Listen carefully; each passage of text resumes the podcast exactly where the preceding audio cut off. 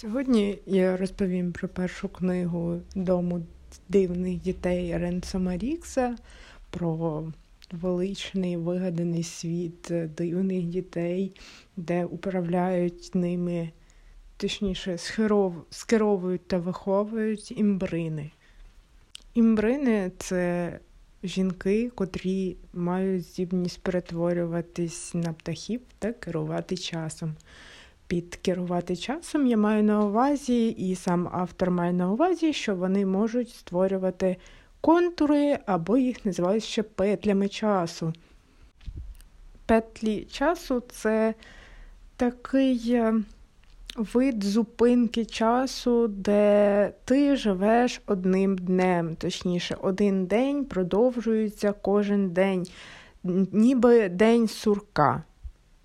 Але я маю на увазі, що для жителів всередині цього контура кожен день наповнюється чимось новим, якимись новими знаннями, вони щось нове роблять. А для людей поза контуром, які не являються дивними, вони кожен день проживають той же самий.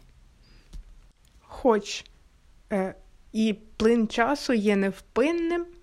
Та для жителей контуру, коли вони виходять за контур, день день в день одне й те саме. Тобто люди поза контуром, вони ніби ніби рухливі декорації зовнішнього світу. Тож, дивні діти це діти, котрі мають дивні здібності. І кожен із них може мати різну. Але в деяких випадках дивні діти утворюють угрупування з, за здібностями.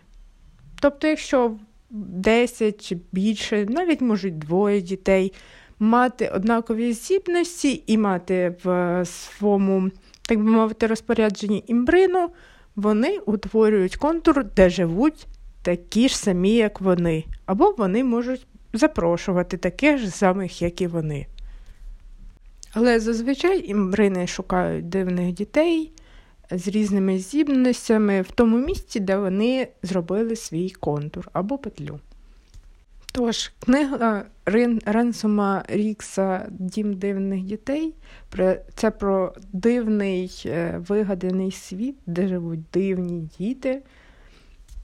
А насамперед це про Джейкоба, юного Джейкоба, який знайомиться з цим дивним світом і допомагає йому вижити.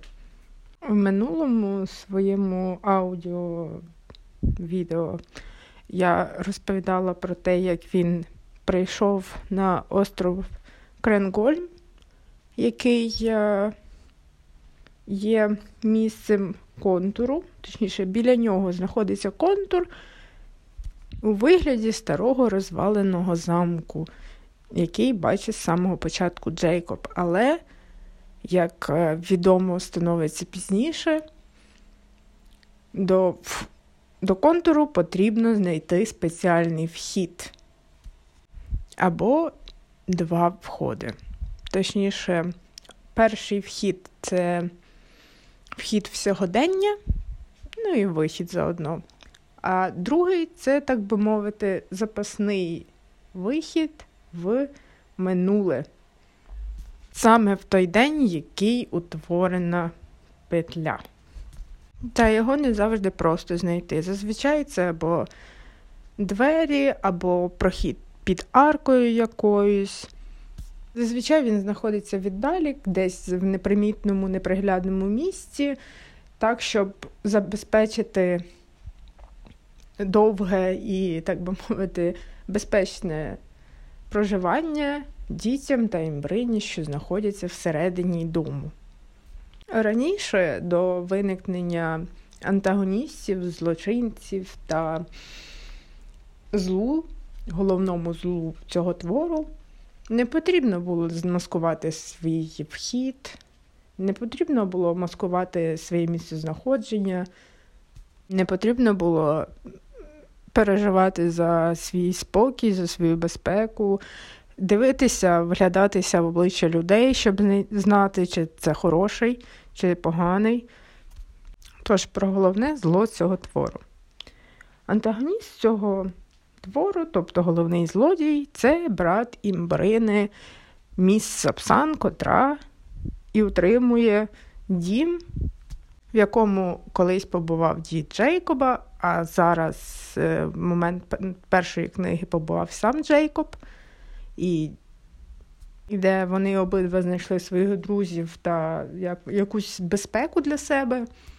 Тож цей брат, міс Сапсан, є головним злочинцем, тому що він вирішив бути найсильнішим, підчинити під себе імбрин.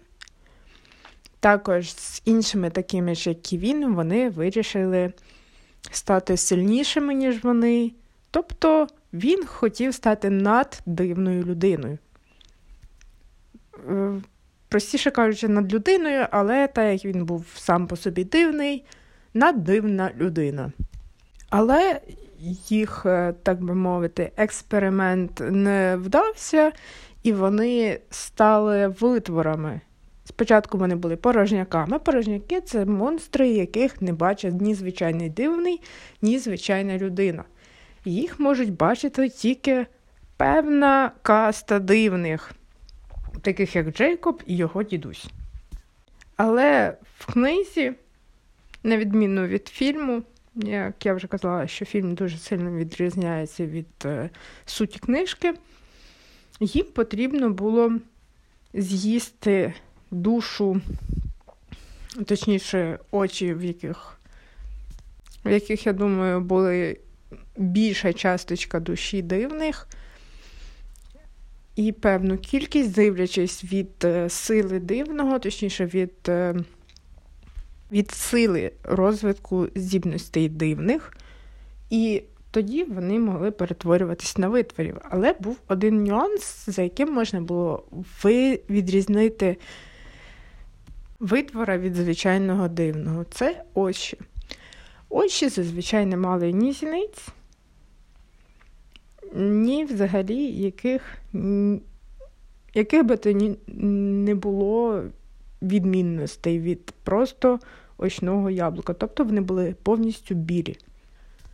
Але в новому світі придумали таку річ, як лінзи, і цілому можна приховати це темними окулярами, але темні окуляри трішки відрізняють. Ну, тобто наводять на певні сумніви, так би мовити. Тож, юного Джейкоба було дуже легко перехитрити тим фактом, що є лінзи і темні окуляри. Тож Джейкоб повірив своєму лже-психіатру і відправився на цей острів, щоб відшукати міс Сапсан, дім дивних дітей, і взагалі хоча б знайти відповіді на ту історію, що розповідав дідусь. І на те, хто ж, що ж то було за чудовисько, котре вбило його дідуся. Але юний Джейкоб не знав, що разом з ним і татком відправився його психіатр, котрий був ніким іним, як братом пані Сепсан, тобто головним злодієм цього, цієї розповіді. І знайшовши дивних дітей, Джейкоб відкрив цей дім і для брата пані Сепсан. Тож діти уже не були такими захищеними і. Взагалі про безпеку можна було забути, тому що люди, від яких ховала дітей міс Сапсан, знайшли їх. Та в той момент ще дві імбрини перелетіло до міс Сапсан, та як на їхні контури напали. Тож в руках злодія опинилось на дві імбрини більше, ніж він міг розраховувати, і тому Щасливий, щасливий він викрав двох, а пані Сапсан він залишив. Але є одне але, яке відкривається в наступних книгах, про які я розповім на наступному тижні. Тож, чудовий світ чудових дивних дітей, який уже перестав бути безпечним з тих пір, як певні дивні діти, а уже на той момент люди дивні, не захотіли жити під покровом імбрин, ховаючись від звичайних людей, а захотіли чогось більшого керувати, виявити себе і керувати звичайними людьми. Тож,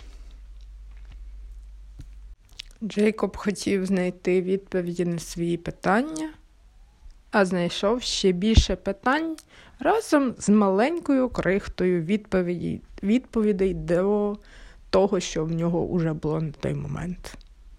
Тож,